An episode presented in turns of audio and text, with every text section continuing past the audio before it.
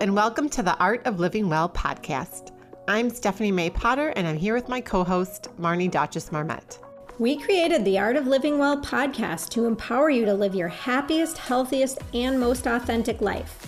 Each week, we will bring you inspiring and motivating conversations covering health and wellness topics, including fitness, mindset, food, travel, product reviews, and strategies from a variety of experts, including our own bank of knowledge. We are excited to educate, motivate, and inspire you to change the way you perceive health and discover your art of living well. Get ready to feel inspired.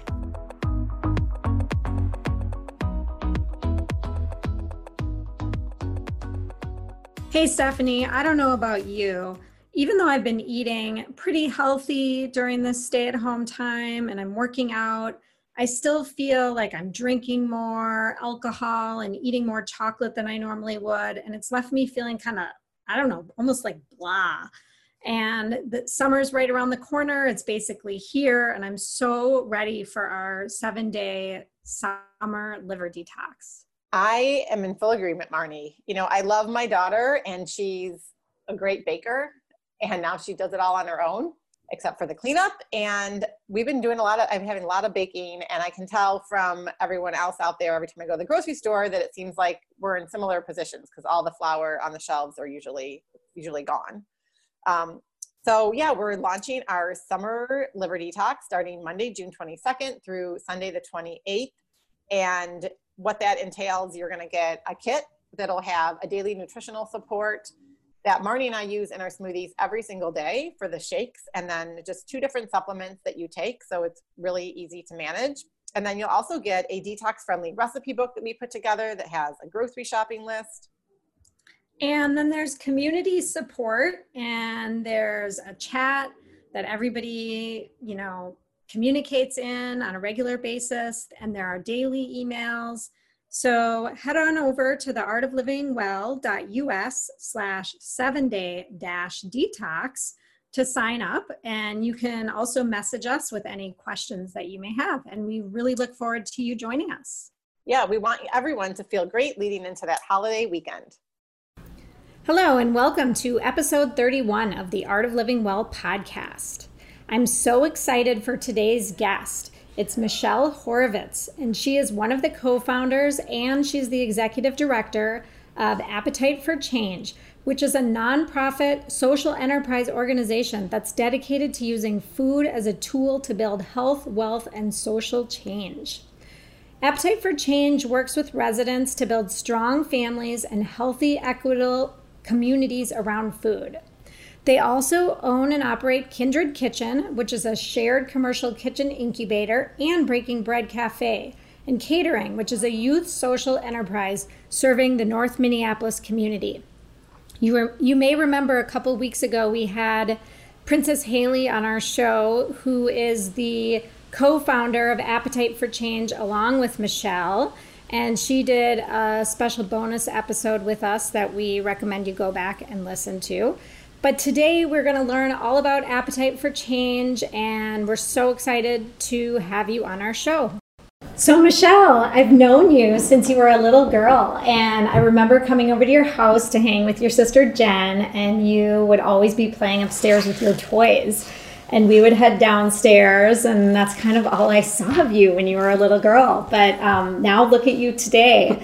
Um, you are doing so much and it's so impressive. And I'm wondering if you can tell us a little bit about your background and how you ended up getting started in your nonprofit, Appetite for Change, what was your original inspiration? And I know that you kind of started off your career in law, and then I think you went to culinary school, right? Kind of, or chef school, something with cooking. Enro- enrolled, didn't enrolled. actually complete, okay. but I'll take it. okay, and then um, and then you you know kind of dove into the nonprofit, and what I just we really want to know like what inspired you and how you, and it seems like you took all of your interests and kind of channeled them into this new organization yeah well thanks for having me and um, yeah it's been quite a while since the days of cutting all the hair off my sister's barbies and terrorizing her and her friends I love how Marnie puts it. When you come downstairs, and it's like, yeah, and beg to play with you guys, and like, um, yeah, no, um, it's it's been a while, and I just turned forty, so it's been a reflective time too in my life. But yeah, um, I started out as a public defender in Miami Dade County. Then I enrolled in culinary school. Didn't go. Staged, which just means apprenticed, worked for free for three months at a James Beard Award winning kitchen. Took an hourly job there as a line cook and assistant to the pastry chef. Then had my first kid with my beautiful husband. And then we moved back to Minneapolis. And um, yeah, I was really um, sort of disenchanted by the whole criminal injustice system and feeling like even though I was fighting for justice, I was just fighting an uphill battle. I was the last point in a funnel before someone is locked in a cage or put on probation for 25 years. And that was just a lot of stress mentally and long hours and, um, you know, just really tough. So questioning whether or not that was um, a pathway for me. Um, also questioning whether I wanted to own a restaurant, seeing um, my mentor Michelle Bernstein and what she went through um, to get to the level of success that she has, and questioning if that was the, life that I wanted. You know, every weekend, every holiday um, in the kitchen, and just wanting to do good in the world. Um, was going to make a baby food company, and then like I was like, well, but is the end game to like sell that to a big giant corporate entity and make a bunch of Mm-hmm. money. Like, no, that's not really end goal. Um, so I joined the board of a nonprofit helping people do community gardens, um, giving gardens at their faith-based institution or their corporate entity, or just backyard gardeners, called Gardening Matters. And then I also volunteer um, cooked and instructed, chef instructed for Cooking Matters, which is a national part of a program called Share Our Strength. And it's administered in universities, um, nonprofits, in places all over the country. But it's um, hands on cooking curriculum, and people go home with groceries and the recipe to make the food again. So I was doing that on a volunteer basis, being on the board, paying for really part-time childcare with my like 10 month old at the time. I think he was 10 months. Um, and then wanted to start something in north minneapolis. Like my dad grew up there. My um, community the jewish community had a huge presence there. Um, most businesses had left but thinking about all the potential there is um, around food and how different the North Minneapolis food landscape or foodscape, as we call it, is compared to where I was living at the time in Uptown. Um, and just wanting to learn more about that and, and figure out if there was something I could do about that. Also, had my blinders on and was like, I'll just teach people how to make baby food from growing their own fruits and vegetables in their backyard. And it turns out like that wasn't necessarily there are a lot of new moms and young women and people with children who want to learn that, but not enough to do a whole um, program. So we actually, when I met my co-founders, and it was fortuitous how I met uh, both of them, and it's very different. But the three of us just brought people together to cook, eat, and dialogue about the change that they wanted to see in North Minneapolis. And all of the programming um, at Appetite for Change and all the social enterprise work um, has really stemmed from those first conversations. We didn't have a strategic plan until three years in because we were like, well, this is our strategic plan. This is what the community said they wanted. Um, so it's it's been a wild ride. It's been eight years. And It's I'm- been eight years. yeah, we just celebrated eight years Congratulations. on February 28th, and we just had a party for ourselves, which is very hard for us to do. We don't have a big culture of celebrating success, which I think is part of my uh, living well. Is you got to celebrate the successes. Um, and uh, we had a party at our new restaurant in um, Union Depot called Station 81, and it was really fun. And we celebrated eight years and a lot of impact, a lot of pounds of food grown, a lot of people employed, a lot of workshops, a lot of meals, That's of- great. That's amazing. amazing. a lot of farmers markets. Thank you. So, how did you build the commu- community in North Minneapolis? Like, how did you? Well, the community was already there. I have always been like the outsider, but I think collaborating with um, and working with Princess um, and Tasha, my co-founders, they were. Tasha has like 500 community uh, cousins and relatives on the north side. And Princess had been um, there raising her kids since she was um, had come. Uh, we like to say she's the refugee from Chicago. Tasha's the struggling vegetarian, and I'm the recovering lawyer. so, um, but yeah, the three of us, that's kind of our secret sauce that we just came from different worldviews, different experiences, but shared knowledge and um, talents and experience and wisdom with each other and have built something really special. And what from your background or just what other influences, I'm curious, have helped in shape and just, I guess, instill the passion that you've had for some of these movements? Because this is quite, um, quite impressive what you've done.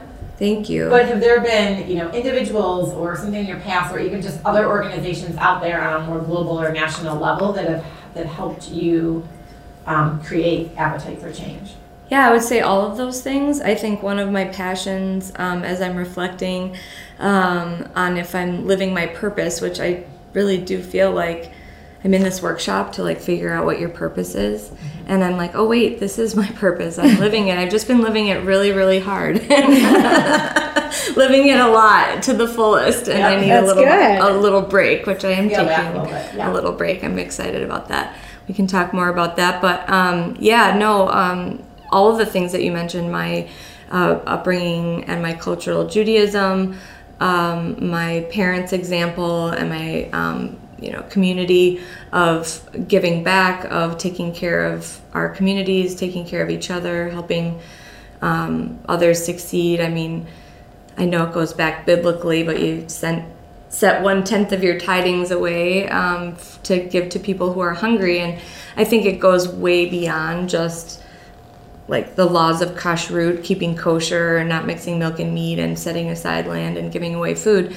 I think there's just something in my um, in in my culture and me being Jewish and the values that were taught in my home and in my synagogue and in my community um, were you know you're ne- you never know when you're going to be the oppressed population. We've been oppressed for you know slaves since we were in Egypt. So, you know, just always looking out for other communities that um, have the risk of being exploited or marginalized or oppressed is something that I think I learned from the get go.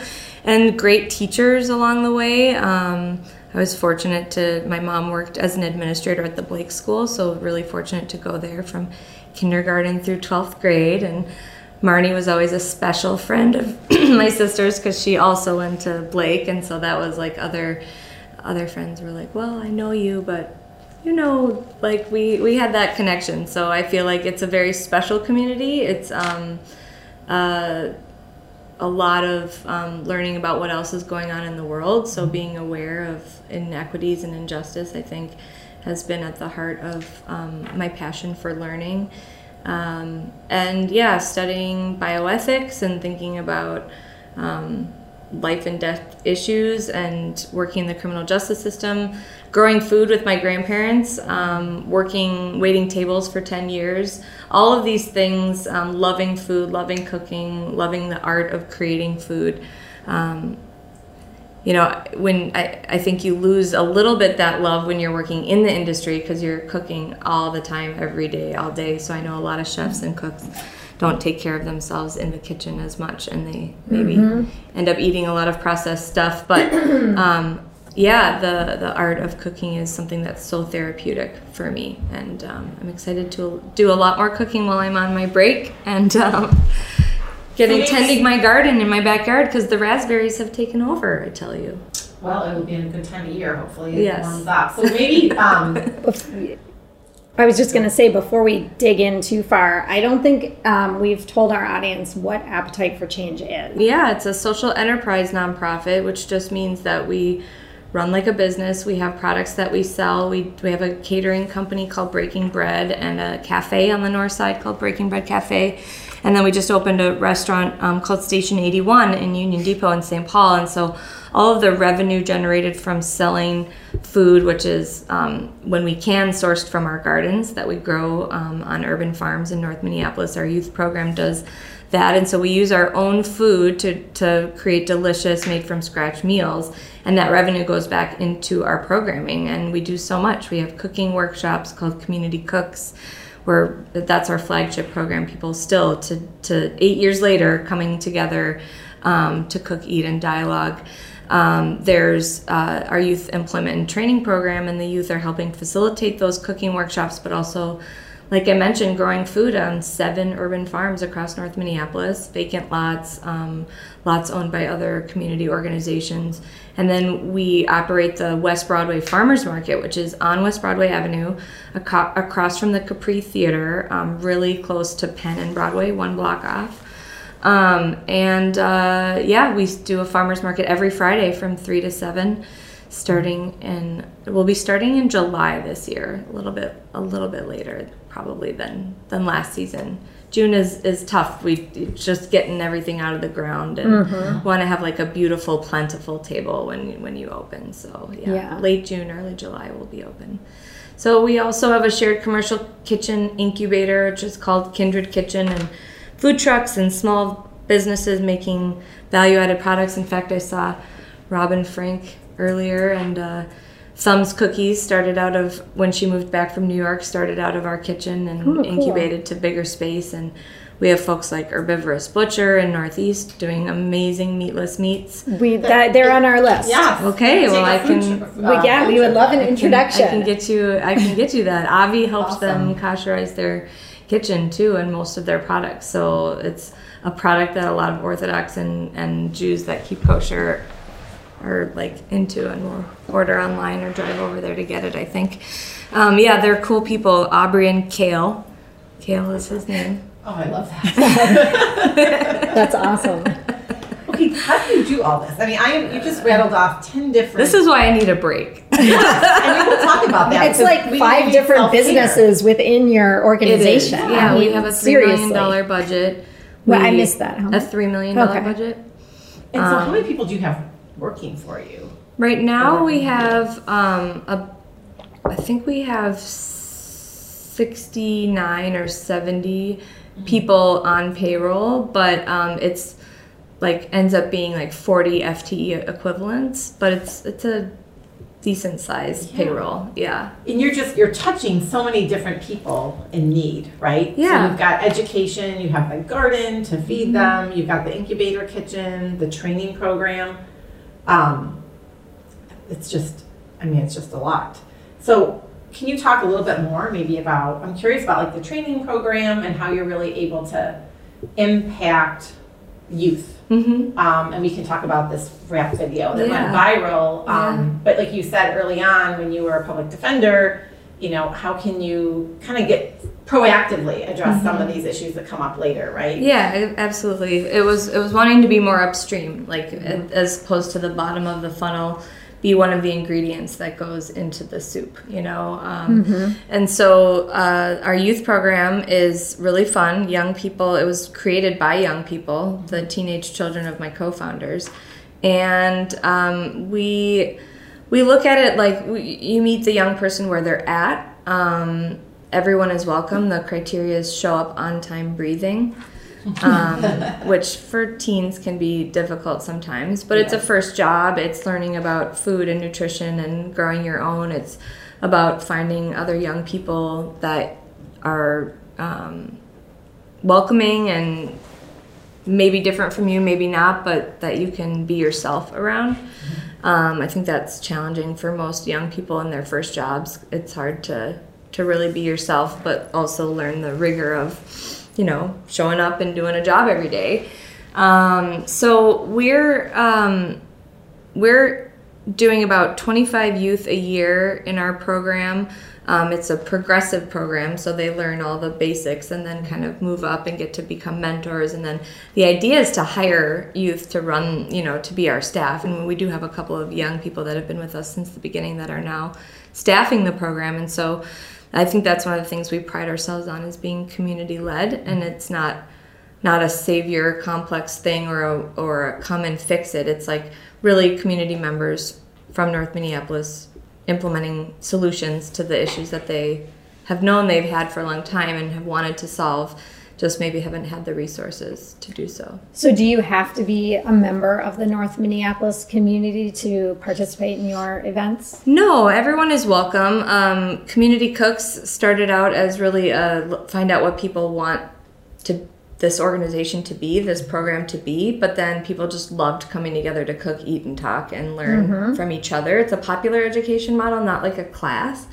So that just kept going, and so it is primarily North Minneapolis residents that come to our three groups New Moms, um, Community Night, and Youth. Um, but we do community cooks experiences for groups of people, um, corporate team building, or other organizations that want to do a dialogue with their parents and kids, or their um, volunteers, or their board. Um, we can do it for book clubs. We can do it for lots of different groups. Um, but the three that we offer free in the community are typically um, folks from the community and then volunteers, people who want to volunteer at AFC. We encourage them to come first to just participate in community cooks like everyone else and learn about the organization and then see what opportunities come from there. We've had skilled based volunteers work on spreadsheets and numbers and strategies and portfolio impact. We worked with BCG Consulting, they were incredible. Um, you know, but there's always work to do, boots on the ground in the garden, and um, got to deep clean that kitchen every week. So. so tell us a little bit more about the garden. That's that was one of the first projects you did, right? Yeah, it was after Community Cooks. People said they wanted to grow their own food, and there were not a lot of opportunities for community gardens on the north side, although there was a lot of vacant property. So, um, how did you make that happen? So, we partnered with a neighborhood association that had a flower garden that had kind of let the flowers go to seed. So, it was just like really overgrown flowers mm-hmm. that nobody was maintaining. Um, there had been a couple of older folks that lived on the block that were taking care of it, but they just, it, they there was only a few of them and they really weren't putting it, was too much for just a mm-hmm. few of mm-hmm. them to do by themselves on a volunteer basis. So we asked if we could clean up the lot and build some raised beds and grow some food and keep a lot of the flowers and make it still like look nice. Um, it's the Jordan Area Community Council and it's the Jordan Community Peace Garden or Jordan Neighborhood Peace Garden. It's on 26th Avenue in Knox. Okay. Um, 26th Avenue North in Knox. So we just did that the first year, and volunteers and um, folks who had come to our community cooks workshops, just families that lived in the community that wanted to grow food, we offered anybody that wanted to to come and help us grow food. So there was just a small group of families, like, you know, eight families that came together to grow food in these like six raised beds. Mm-hmm. Um, and the young people loved it, and it was, I think, really great experience for people just to see how easy it is to throw seeds in the ground and grow your own food um, and in a container. So it's like even if you don't own your own land the container can be small and it can be as long as it's facing sun it can be on a balcony or a you know front stoop even if you don't own the property. So um, that was really fun and then that grew into well maybe we should grow some food and use it in our workshops or grow some food and sell it or mm-hmm. you know and then the youth got really entrepreneurial and we started doing the farmers market table and the rest is history we needed more land so we've started growing on other lots but so we both have so many questions so when you talk about um, the youth being engaged i'm curious like what ages you're kind of hitting mm-hmm. and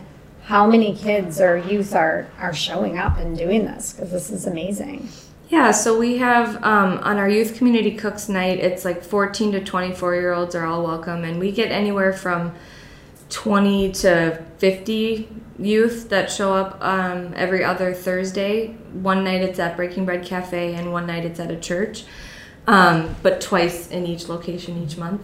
And um, and then in our employment program, it's tw- about 25 youth we are have in the program during the summer.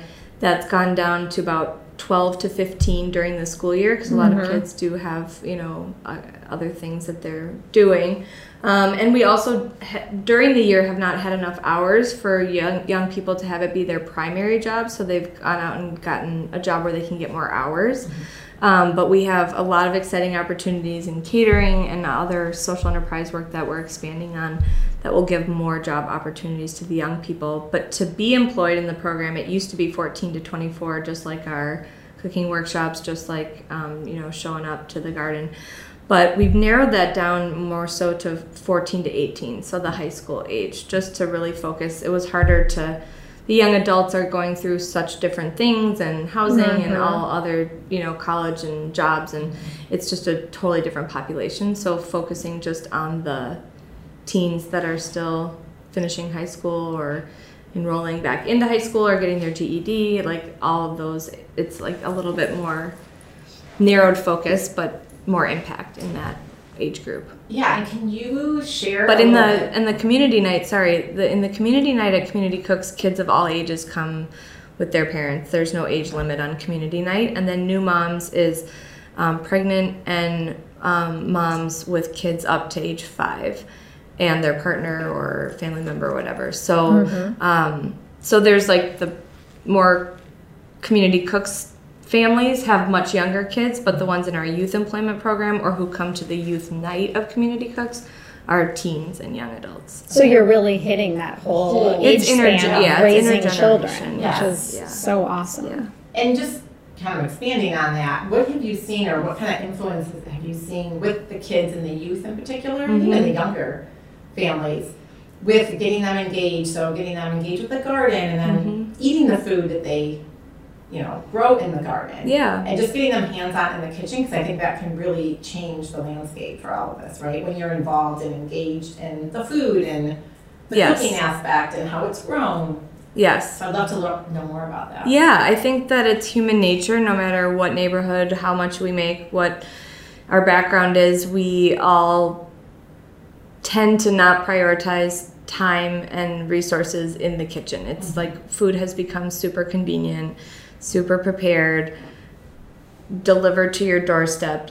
Easy, easy, easy, easy. So the time it takes to get back into the kitchen and really cook and do that as a family and connect is really challenging for for any family. And so I think, um, you know, excuse me.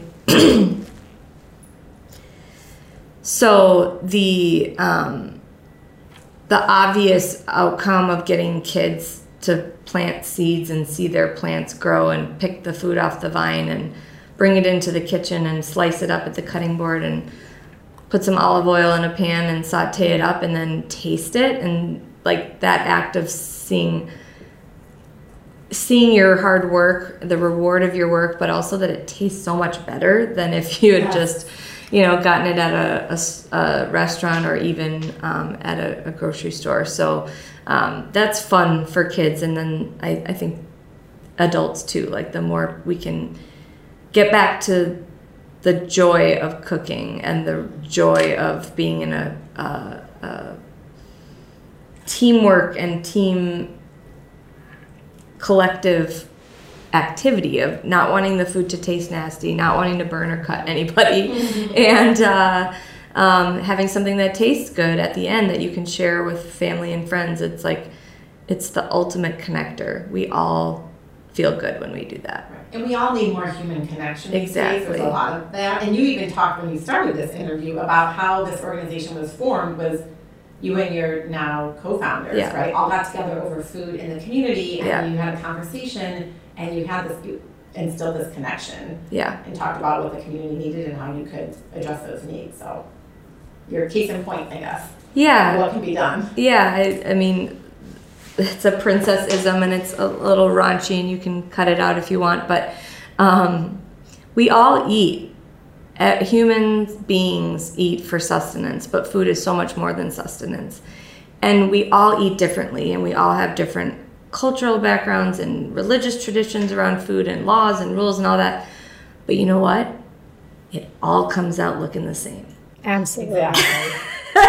Everyone I feel like I can right? everyone poops. I feel like I can Exactly. say that Everyone on the. Art of Living Well Yes. podcast. Say that. Uh, Like yes. it, Yes. it all is is what it is. It's the same stuff. Yep. Shit, if you will. I don't Absolutely. Know. Can I say that? on Exactly. Yes, you Yes, you can. Um, We're open here. so And I know you have, so you have the Breaking Bread Cafe, which is reopening, Reopening April Wh- 6th. which will be open by the time people are listening. Oh, to it's this open. Head there now. Get in your car and go to 1200 West Broadway Avenue. There's parking lot in the back, parking across the street at the church, ample street parking, and delicious made from scratch food that really pays homage to the legacy of black American cuisine in the United States because it's different and it's interesting to learn about soul food is not just the only food that black people eat and southern is different from soul food and there's low country and cajun and creole and all these different cuisines that i think we don't really give their their respect barbecue it's different you know it's mm-hmm. different in different parts of the country Yes. so. I'm excited to come try it when it opens up. Thank you. Yes, and catering we do all the time, so you can. Um, and actually, if you're listening to this podcast and you mention the Art of Living Well podcast with our catering team, Joffrey or Tiara or Laura, um, someone will take care of you and give you a 10% off discount on your catering order. Well, thank you so much. Yeah, It's very generous. no, do it. You won't regret it. The kale salad and the mac and cheese, you can have a little bit of indulgence and a little bit of, um, Comfort you know. food. My, I'm going to bring my kids Yes, because they'll for sure be wanting the mac and cheese. yes, And maybe a little bit of kids, kale yes, salad. but- yes, yes. And what about um, Station 81? Station So- 81, yeah. Tell us about that too. Yeah, it's in Union Depot in the, um, like, where the light rail is and train station and In um, St. Paul. in St. Paul, downtown St. Paul, the lower town neighborhood. okay. Yep.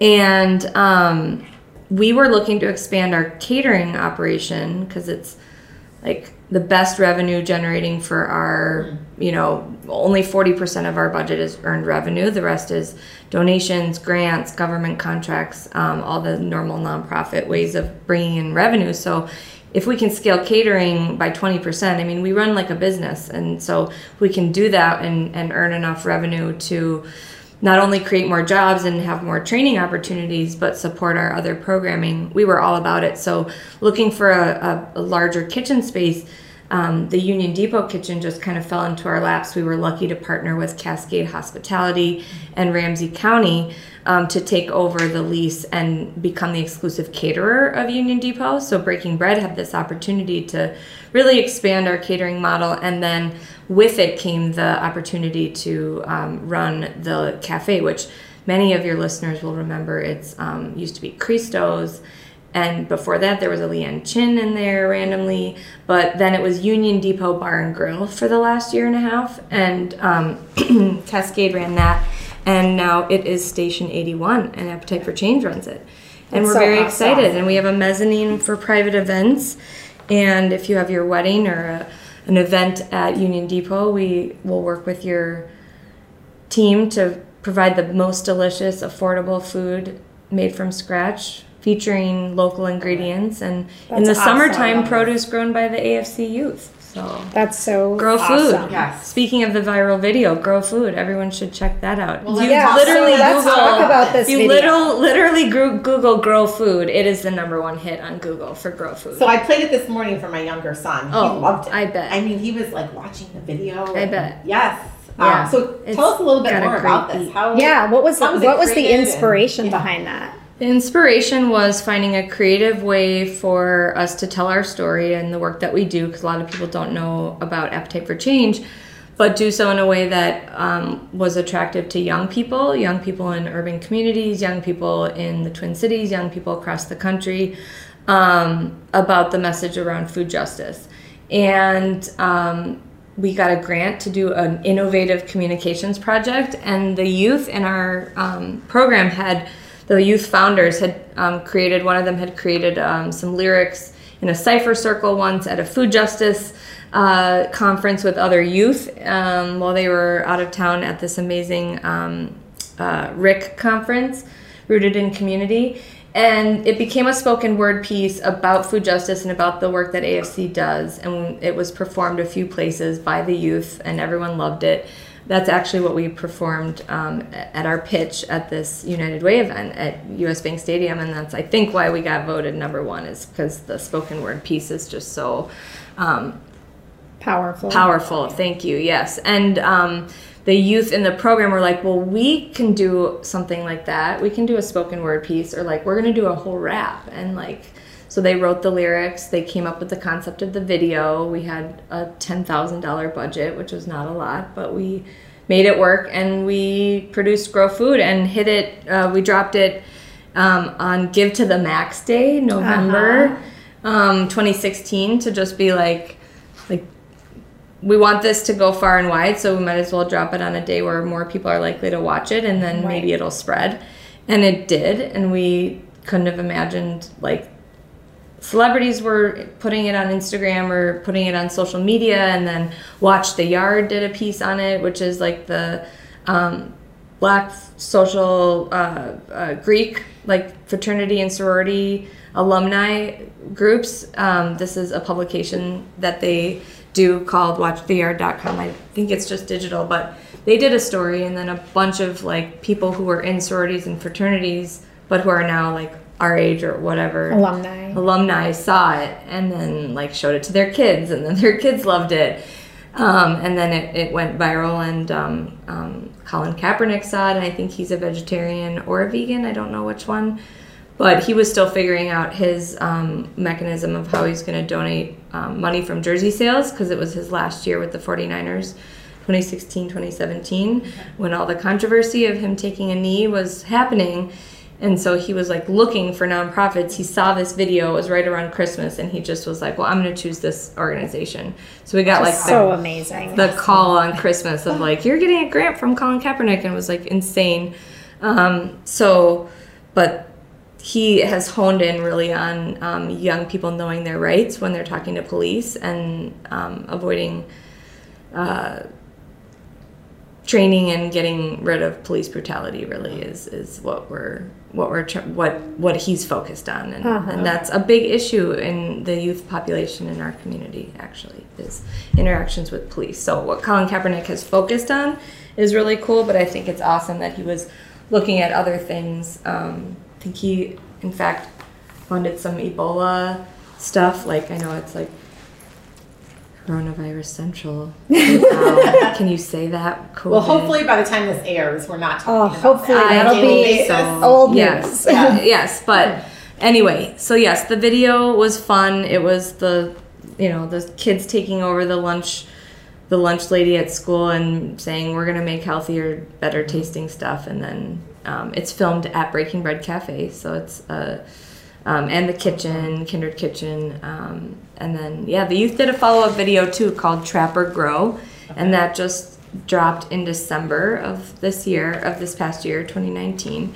Um, and that was another youth led project. They really wanted to talk about, and they did a whole album actually. So Trap or Grow has five songs, including Grow Food. So four new songs. That's and so so, cool. it's original music, original lyrics, and it's just about healthy living and um, choices that young people have around food, around mental health, around physical activity, around all these different things, all in in one album of the type of music that young people want to listen to.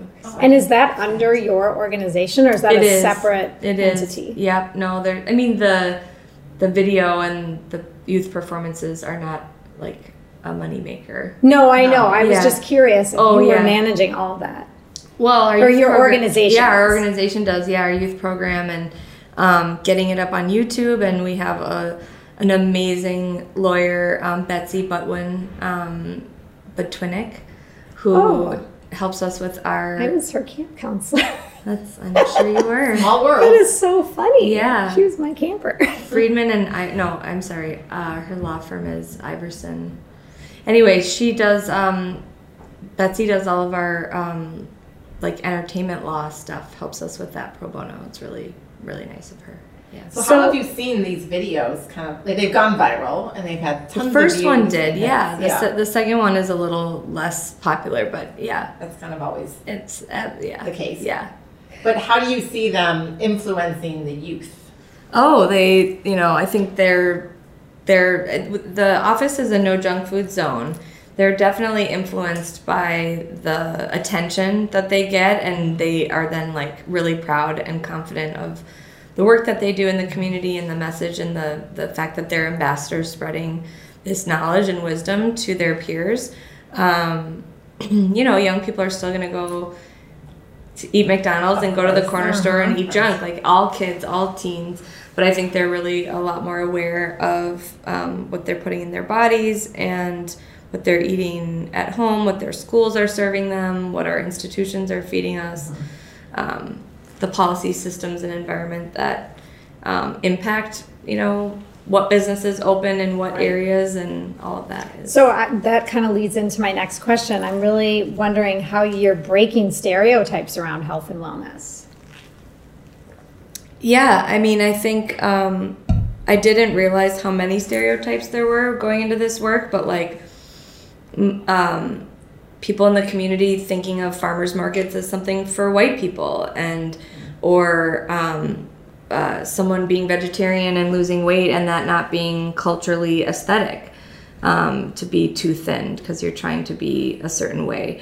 Um, or that you know um, people with money just eat healthier like that's not I mean, there's a lot of people with money that do not eat well. Right. You know, yes. so a lot of these stereotypes, I think, um, help get broken down when people just come together around food mm-hmm. and share their stories and their perceptions and their backgrounds. Like, everyone knows what healthy is. Nobody needs to be taught that broccoli is healthy. But if you live in a community where there's very little food access, you maybe, maybe or maybe don't have an ac- access to a vehicle so there's a ton of corner stores, and you see what's available at those. And then there's maybe one grocery store that you'll Uber to, or borrow a car, or take the bus to, or a taxi. And then that grocery store is not designed the same as other grocery stores mm-hmm. around so it. when even you walk in when the you door, walk in the door, it's not produce, right? It's not produce. You walk yeah. through a hallway of day old things, hamburger helper, canned goods, sugary mm-hmm. stuff, the dollar section. Then you get to the produce, and there's not a ton of local or or organic options. The end caps are different. There's you know fewer staff. The, it's not as clean of a store. You know, like, and I'm I'm not dogging on.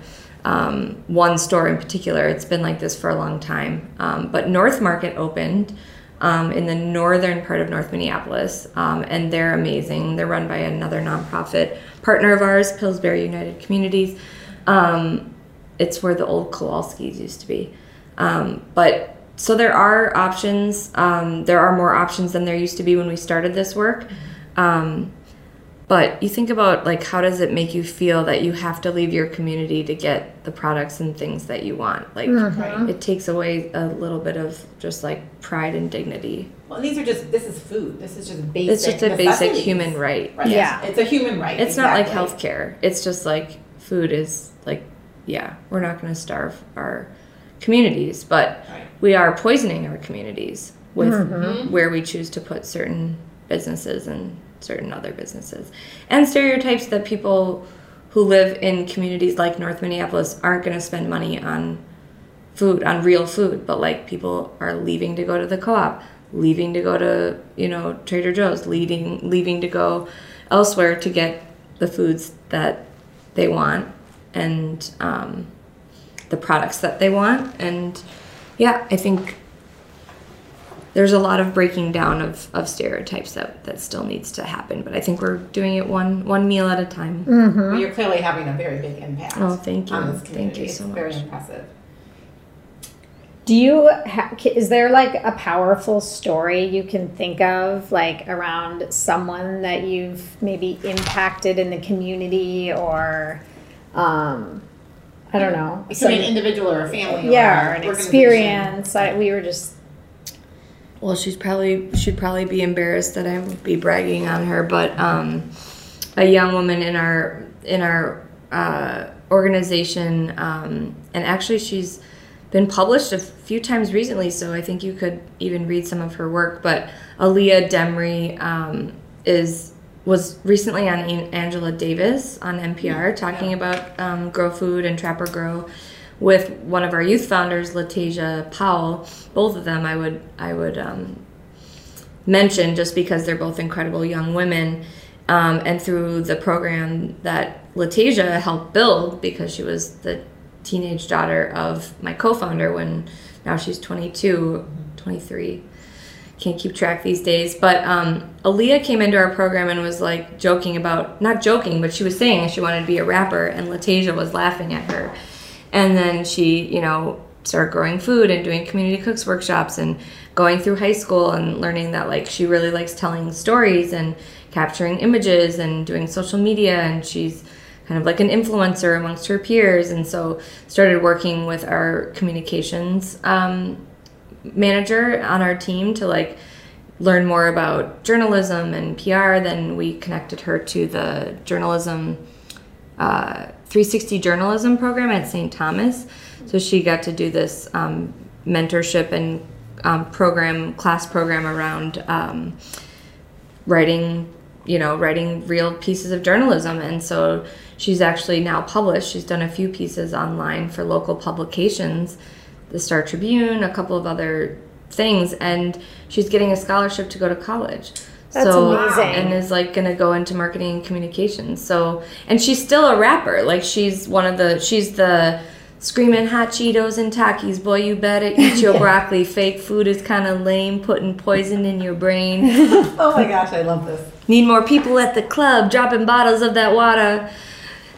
Anyway, That's awesome. yeah, and and she's the the one who mentions Michelle Obama and her efforts oh about getting healthy food in the school. But then for the Trap or Grow song, she's also like the lead, the first female. She opens the song. If you see it, she does the first verse.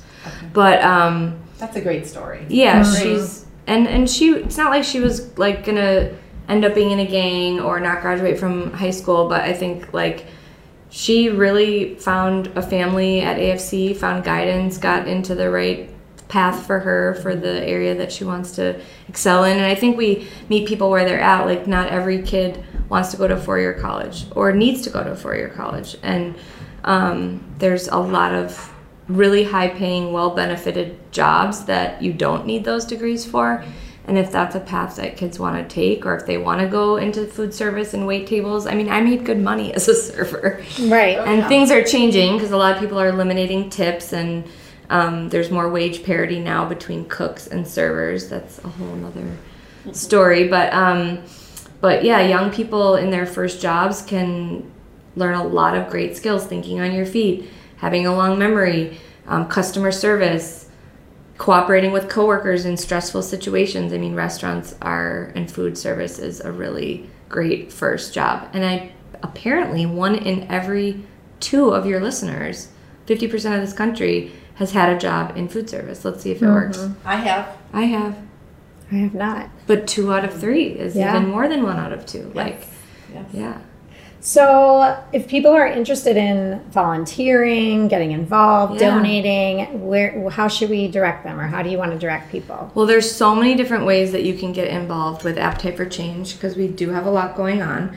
I will remind folks that if you are interested in catering, we do large and small events, weddings, galas, box lunches, breakfast meetings, um, 10% off breakingbreadfoods.com slash catering if you mention the Art of Living Well podcast. And you can um, uh, fill out a form on the website for that. There, we take donations on our website. That's afcmn.org. Um, stands for Appetite for Change Minnesota. Um, watch the Grow Food video. Um, and yeah, we would love to have you come to a Community Cooks to learn about what we're doing. Um, those are on our events page on the Appetite for Change website. Um, community night is every other Wednesday, so that would be the, the first entry point for someone to get to know us. The cafe, Breaking Bread Cafe, will reopen, um, will be open, so head over there. Um, and Station 81, head over there um, for, we have great happy hour. It's a full bar, so there's like cocktail specials and food specials. Um, you can also keep an eye out um, when you think about uh, or hear about food issues and food, hunger, food banks. Think about how you hear about food in, in a charitable way. Is it like just feeding people a meal? Um, and and think about all the ways that food touches our lives and how transportation issues and environmental issues and economic issues. Think about all the people who you know can't stay home sick because they may be sick and can't lose a paycheck because they're working in the food industry but they might be sick and we don't you know what are we going to do for those folks? So food touches every every part of our life. There's a really cool series that's not a plug for andrew zimmern but it is a really good show on msnbc what's eating america. Um, and it's looking at addiction environment immigration um, all different issues through the lens of food. And i think that the more people that look at the world that way will kind of think differently and maybe choose to get involved politically for somebody who's talking about some of these issues mm-hmm. that you know food um, affects. So, wow, well, that's great. Thank yeah. Um, so, one final question we like to ask all of our guests is what does the art of living well mean to you? Yeah, I um, I think that the art of living well to me right now means how we spend our time really matters. And the people we spend it with, the things we choose to do or not do, and how we treat our minds and our bodies is so important. And we spend 99.99% of our time with ourselves and our dreams when we're asleep. So we, um, we got to take care of, of us take care of the, the one body that we have in this one life. That's beautiful. And this maybe goes to a little bit, you can share with the listeners the mini, sab- mini, mini sabbatical, sabbatical mini yeah. sabbatical slash extended vacation. Yes, when you listen to this, I will not be allowed to go to Breaking Bread for the opening because I will be taking a break and letting my team celebrate and do all the things that they do best um, to get the cafe open, and I will be um, rejuvenating. This something that I've been working on with my board and my co-founders and my leadership um, team and all my um, colleagues for almost a year. So that's you know, I got it happened within a year, so I'm happy about that. But um, really trying to um, reconnect with myself, cook throw some pottery. I, I, I make mugs and sort of vases. Um, That's so awesome. well, and be we, with my kids and spend time with the people, you know, like I've been working so hard for so long. So I'm going to try to, I know my definition sounded good. I'm going to try to live out that definition over the next uh, six weeks and then report, I can report back. Perfect. Practice well, we yeah, we wish you an amazing six weeks off, and I hope we hope that you find you know balance. Yes. So that when you do re-enter yes. and go back to work, you can yes. maintain. Yes, that and that was sense like the one balance. word that I was thinking of when I was thinking of the art of living well. I was like, well, it's just balance. Yep. Mm-hmm. You know, doing the things that are meaningful to you, that give you energy connecting with the people that you want to connect with and spending your time how you want to spend it but in balance really that's uh-huh. yeah yeah. Well, well we wish you the best. Thank, thank you. you thank so you for much having me. This was so fun. Show. This was fun. Yeah. And um, have a great day. Thanks. You too. Thanks for listening. Hey, Stephanie, can you believe that the average mass produced bottle of wine can contain up to 16 grams of added sugar? I know, that's crazy. That's more than a glazed donut. Whew, which kind of grosses me out. but anyway, we're so excited because we finally found clean crafted wine that we enjoy, that tastes good, and we don't feel like crap the next day. I am loving these Scout and Cellar wines. We've tried several of the different types, and all of them taste good, like Marnie said. And we love the fact that there's no added sugar, they're free of chemicals and pesticides, they're grown with organic grapes and sustainable farming practices. And they have very low sulfites, which are one of the things that can often cause the headaches the next day.